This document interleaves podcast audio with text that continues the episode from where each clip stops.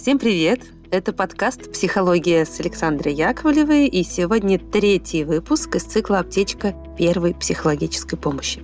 С этой аптечкой у нас интенсив. Выходим мы теперь дважды в неделю. Такой темп дается мне непросто, но, как говорится, дорогу осилит идущий. И пока я готовлю эти выпуски, я чувствую, что это возможность идти вместе, вместе с вами. И спасибо, что вы идете рядом.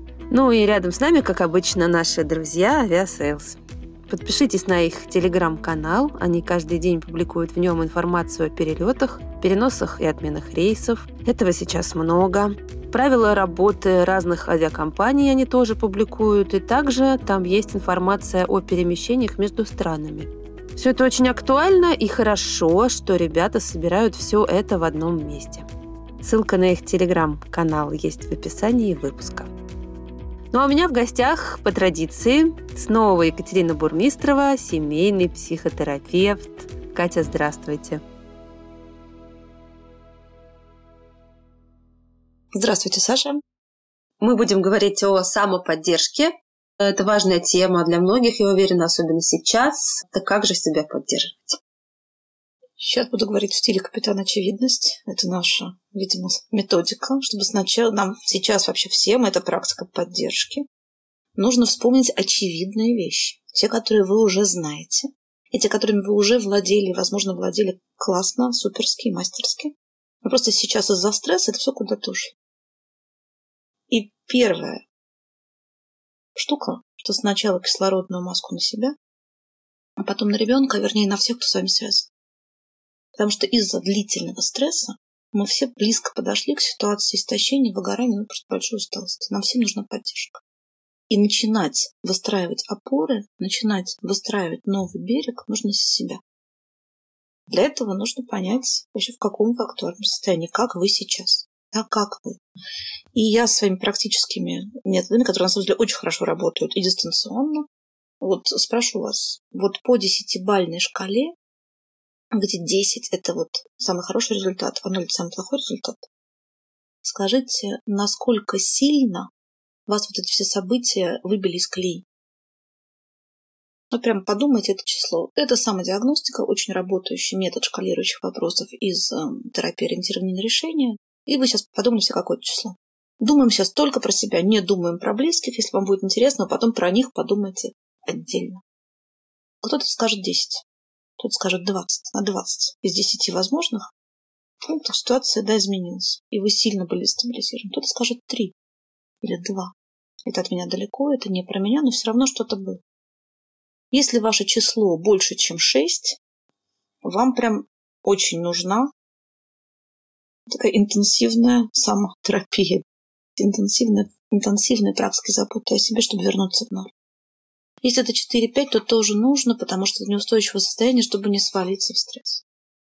Второй вопрос тоже скалирующий. Так. Он противоположный. Значит, а насколько из 10 возможных баллов вы уже справились с этим стрессом? Вот, скажем, ваша жизнь была выбита из колеи на, на девятку из десяти возможно. Прошло несколько недель. И как вы сейчас? Насколько вы уже с этим справились? Что, скажем, было 9, а сейчас уже 7.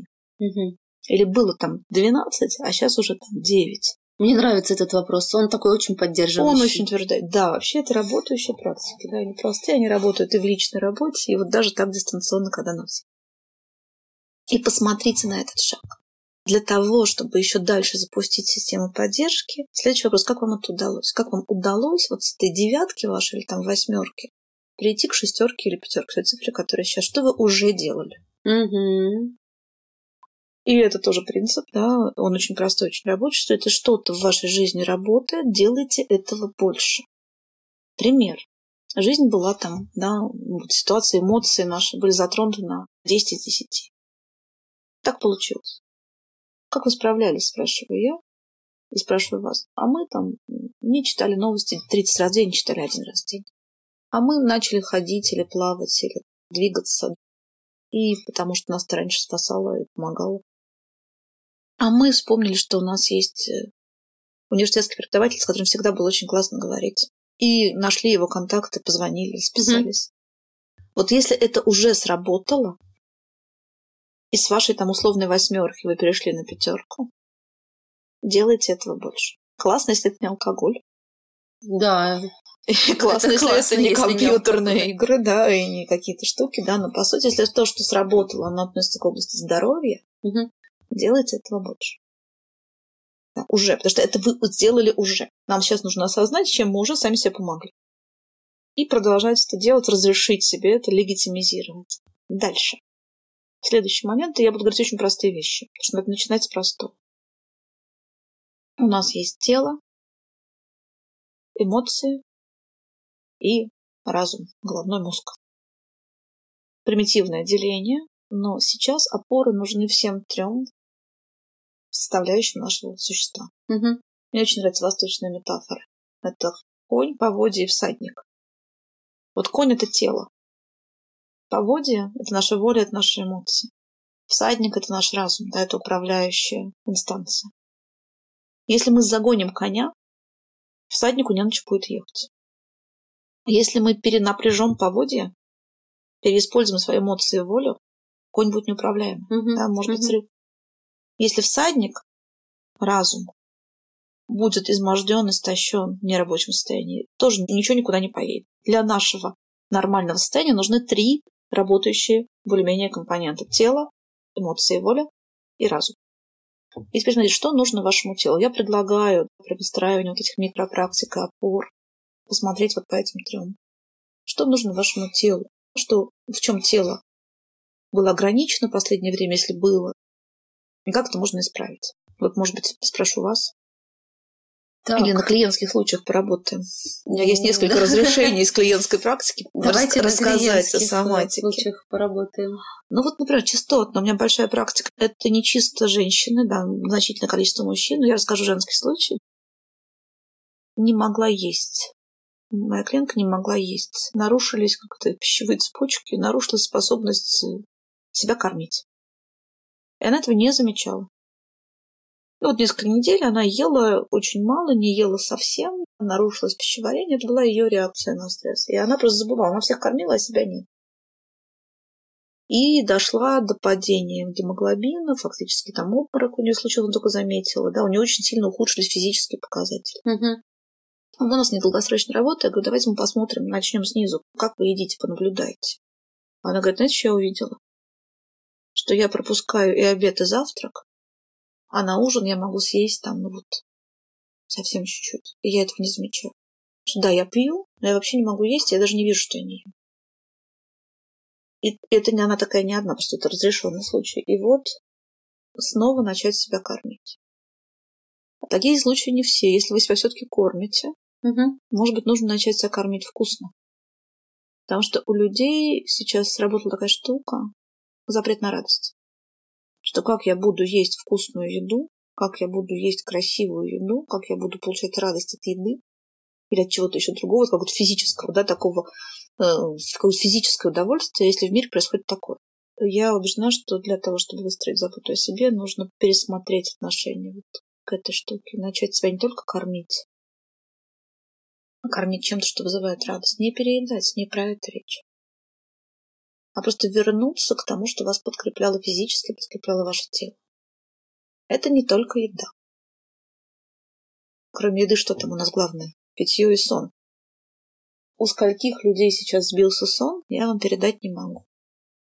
Масштабные у меня сбился. нарушения, да. Они разные, от бессонницы до такого просыпания в страхе и ужасе с мыслями, которые не дают уснуть дальше. Противоположное нарушение – такой сонливость, на которой нам просто все время спать хочется. Угу. Сон тоже пострадал. Если мы не спим нормально, мы нормально не бодрствуем. И вот начинать нужно с еды, сна и движения. Угу. Если вы не спите, делайте что-то, чтобы вы начали спать вплоть до медикаментозной помощи. Угу. Потому что это принципиально для самоподдержки. Без этого бесполезно все остальное. Понимаете? Вот если вы до этого момента дослушали, слышите, что вы не спите, вам бесполезно слушать дальше по психологии. Значит, ладно, там три дня, там два дня бессонницы. Если это продолжается несколько недель, угу. нужна помощь. Угу. И я тут не доктор, я рецепты не даю. Я думаю, что вам нужно обратиться к тем специалистам, которые вас знают, поддерживают, и использовать те способы нормализации сна, которые вы считаете хорошими и правильными. Из психологического я хочу сказать, что попробовать, если действительно нарушение сна, я бы рекомендовала начать с курса хорошего массажа. Угу. Профессионального глубокого релаксационного массажа. Иногда удается, используя массаж, избежать медикаментозных назначений. Но если сон не нарушен, другие системы поддержки психологически не сработают. Ребят, мы живем в теле. Возницу везет конь.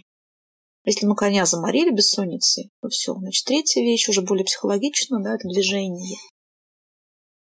Замечено сейчас, я и по своей практике вижу, и по школе, и по индивидуальной работе, что люди стали меньше делать привычных вещей. В частности, никто не ходил в спортзалы, меньше ходили. Угу. Меньше там никто не ходил на танцы, потому что ну как идти на танцы? Просто перемещаться, гулять, ходить люди стали меньше, нарушились вот эти вот рутины, Угу. которые поддерживали тело. И если несколько недель прошло, мы чувствуем гиподинамию. Тоже бьет по коню, бьет по телу. Угу. Как вот у вас, я не знаю, у меня недоход страшный совершенно. Я его обнаружила случайно в приложении в своем, да? Ну, я, я не следила за этим. Про сон отозвалась. Мгм. То есть сначала мы нормализуем коня, Угу. потом мы нормализуем, нет, не поводья, а возницу. Угу. Практики заботы о себе, о своем ментальном состоянии, о состоянии умственном очень-очень важны. Тут за один, в 10 минут все не впихнешь в один подкаст. Есть системы разные, у меня есть авторские, есть, наверное, у каждого из специалистов, работающих в области помощи психологической. Угу. более-менее опытного есть, что вам предложить. Здесь просто надо понять, в каком состоянии вы. Угу. Что у вас? Хаотические мысли или, наоборот, замирание мыслей? Угу. Паника, тревога? Бесконечное прокручивание разных сценариев, в том числе негативных? Угу. Что вам мешает? Угу. И нам для состояния ментального нужны практики успокоения. То есть если тело нужно поддержать, подкрепить, вернуть ему ту заботу, Угу. которая у него была до всех этих событий, к чему вы привыкли, там у кого-то была баня, у кого-то были тренировки или марафоны, то разуму нужно немножко другое. Разуму на самом деле сейчас нужно большинству из нас, кроме тех, кто замер, как мы говорили в прошлом подкасте, нужно нажать на паузу и дать возможность переварить произошедшее. Угу. Не разгонять свои мыслительные процессы, а наоборот сказать себе, что все, мы уже там первично справились, дальше тоже что-то будет. Снизить темп Угу. обработки информации Угу. и поставить информационные фильтры для того, чтобы, ну, как знаете, мы как будто все едем на спущенных колесах, мы только себя восстановим, потом бабах новости, и колесо сдулось. И разум страдает, и эмоции. Информационные фильтры, мне кажется, количество того, что вы узнаете нового, мне кажется, это нужно пересмотреть. Прям рекомендации. Вот сколько раз в день вы хотели бы читать новости, Саша? Я помню наш с вами разговор про гаджеты, где Да. вы как раз э, на эту тему дали рекомендацию. Один. Ну, сейчас один, к сожалению, число нереальное. Но я читаю чаще. Если Конечно. один это там для спокойных, стабильных времен, то сейчас, ну, два. Ну, Кого-то это утром получается. и вот вечером. Люди, которые дошли до невроза, поняли, что только так возможно, может быть, передоверили чтение новостей более устойчивым членам семьи, потому что ловить каждую появляющуюся новость там в области котировок биржи, там, ну, в своей области, это игра на выживание сейчас. То есть ваш мозг не может нормально работать при таком темпе подгруза критической информации. Ну, вообще-то очень все, да, тревожно. Я за собой, кстати, заметила, что я периодически, если я вижу, что я сижу не ничего не читаю, а кто-то рядом читает, я максимум, что себе позволяю, спросить, ну, что там. Что А я сама не хочу, да, да. заходить и смотреть, куда Да. там не полетели самолеты или какой сейчас там курс э, Чего, где, да. чего где. Да, то есть э, где что закончилось или наоборот началось. В общем, я и, понимаю. и я да. не- и это не призыв к игнорированию. Просто история в том, что мы сейчас стали все на перекал, и мы привыкли из-за потока новостей читать очень часто. Это не необходимо. Все самое важное вы можете узнать там раз в сутки, а если будет что-то критически важное именно для вас, попросить кого-то, кому вы доверяете. Мгм. Без этого нормализация ментального состояния для многих, кто особенно сильно задействован, невозможно. Мгм. Ну и в целом мы постоянно, мы как бы уже несколько недель потребляем разумом токсичную информацию. Мгм. Какая-то токсичная информация для всех. Мы все переживаем травму свидетеля, по сути. И мы не потребляем другую. Про травму свидетелей вообще отдельно нам Отдельно мы поговорим, да. Угу. Потому что люди говорят, что мы перестали смотреть фильмы, мы перестали читать книги, мы перестали слушать музыку. Мы все время едим вот это вот. И это нельзя не есть, потому что происходит вокруг нас и рядом с нами. Мой личный маркер. Я с момента X не посмотрел ни одного фильма. При том, что это моя там часть моей профессии, у меня есть рубрика, да, я не могу. А я пыталась, но сколько раз не начинала, я засыпаю. И обычно я фильмы смотрю от начала и до конца. И это здесь... тоже часть вашей нормальной жизни, уже эмоциональной. Я да? прямо где-то на середине фильма я уже все сплю. И точно так же с книжками. Я вот. люблю читать, но сейчас у меня не получается. И это маркер того, что еще не нормализовалась интеллектуальная жизнь, как маркер того, что не нормализовалась физическая жизнь. Это сокращение двигательной активности. И то, что сон страдал, так маркер еще не оптимальной интеллектуальной истории, это то, что мы не можем воспринимать ту информацию, которую раньше могли воспринимать. Значит, у меня нет идеи сказать, что, ребят, ничего не происходит, встряхнитесь, оживите и давайте, значит, делать вид, что ничего не происходит. Ну, все нормально. Нет. Но мы, к сожалению, видимо, вступили в некоторый марафон. Спринт уже закончился. И нам нужны марафонские практики, чтобы сохранить вообще себя. И для эмоций, конечно. Для погоды, для нужна разрядка. Вот в рамках заботы о себе нужно себе организовывать возможность эмоциональной разрядки, сброса эмоционального напряжения безопасно. Потому что сейчас этот сброс происходит не по делу, uh-huh. не по адресу, смещенные эмоции, когда из-за какой-то мелочи ты срываешься на ближнего. Это значит, что скопилось, скопился стресс от другого, от событий, от макрослучаев. И нам всем нужна, как там в японских корпорациях, комната, где мы можем разбить сервис. Да, этот сервис значительно улучшит ваше состояние. Поймите, что скопилось. Я снова задам шкалирующий вопрос. Как бы вы по десятибальной шкале оценили только эмоциональное напряжение. Десять максимально напряженное. Может быть, это не напряжение, а смещенность эмоционального фона. Угу. Потому что у кого-то это может быть депрессия. У кого кто-то ушел в перенапряжение, кто-то ушел в депрессивное такое вялое, наоборот, течение. И сейчас все подумали, насколько. От одного до десяти, да? Да. Это mm. сложнее оценить, чем тело и разум. Эмоции – самые недоступные оценки. Наша фракция, да, там есть эмоциональный интеллект, мы про него говорили. И у вас на подкасте много всего. Но как вот сейчас вы оцениваете, как вы эмоциональны? Если это больше, чем пять уровень стресса, а у многих сильно больше, у некоторых тело сохранилось. Кушают, спят, ходят. Вот этот функционал нормально, не пострадал. Мозг выключили. А эмоции не могут не, не фонить. Знаете, здесь я очень рекомендую относиться к себе с сочувствием.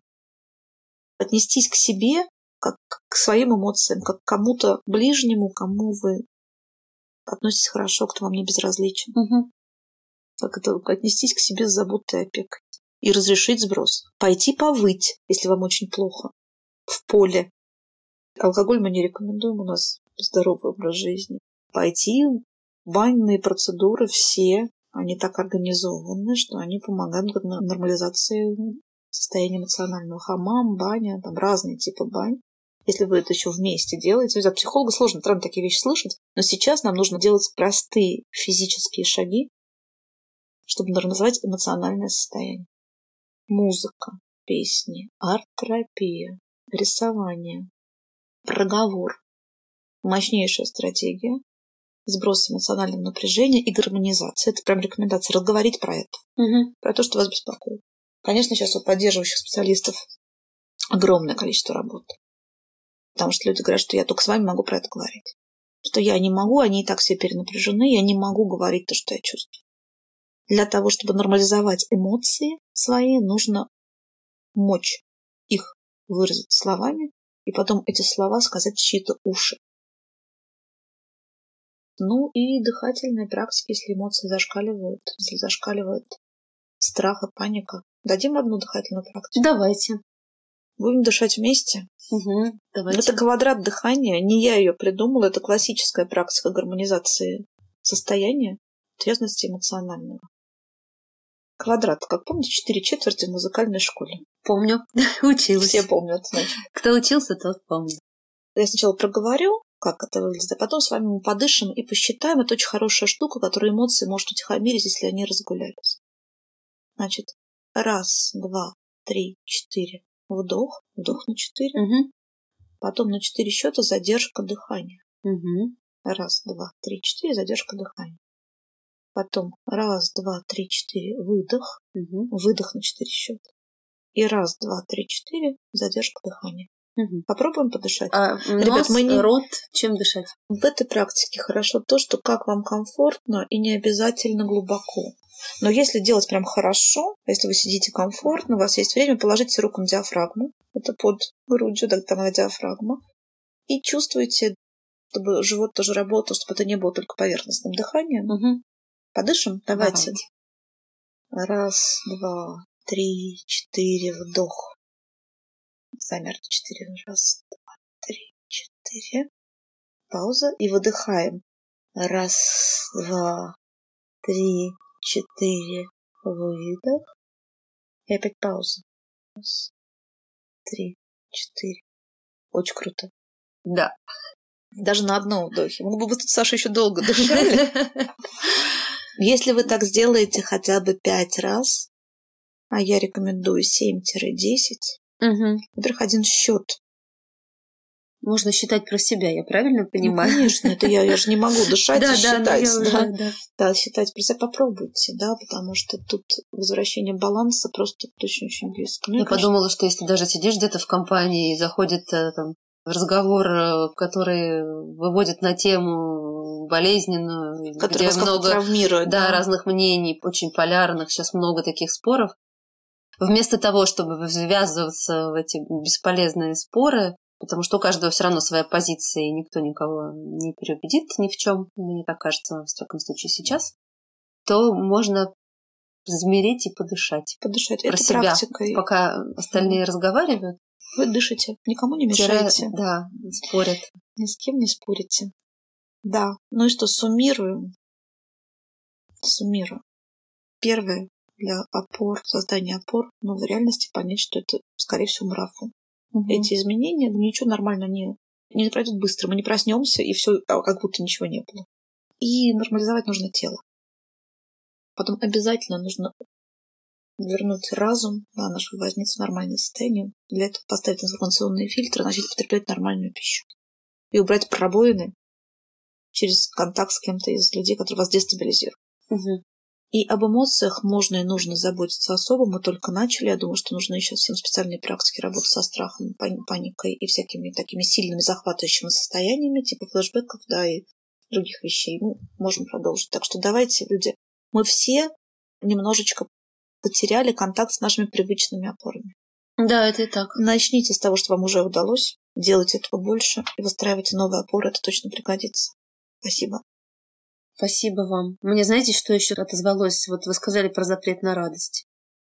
Да, Что это прямо отдельная такая вещь, да. про которую я еще раз хочу сказать, потому что я даже как-то поняла, что это заметно, что люди себе как будто запрещают, как там вот так, а здесь у нас так, и, и вот нельзя радоваться, и, и усугубляют и так сложное состояние. Конечно, и нельзя себе запрещать быть живыми и радоваться. Нам, наоборот, нужно быть живыми и физически, и интеллектуально, и телесно. А живой человек, он радуется, удивляется, он может откликаться на помощь и помогать.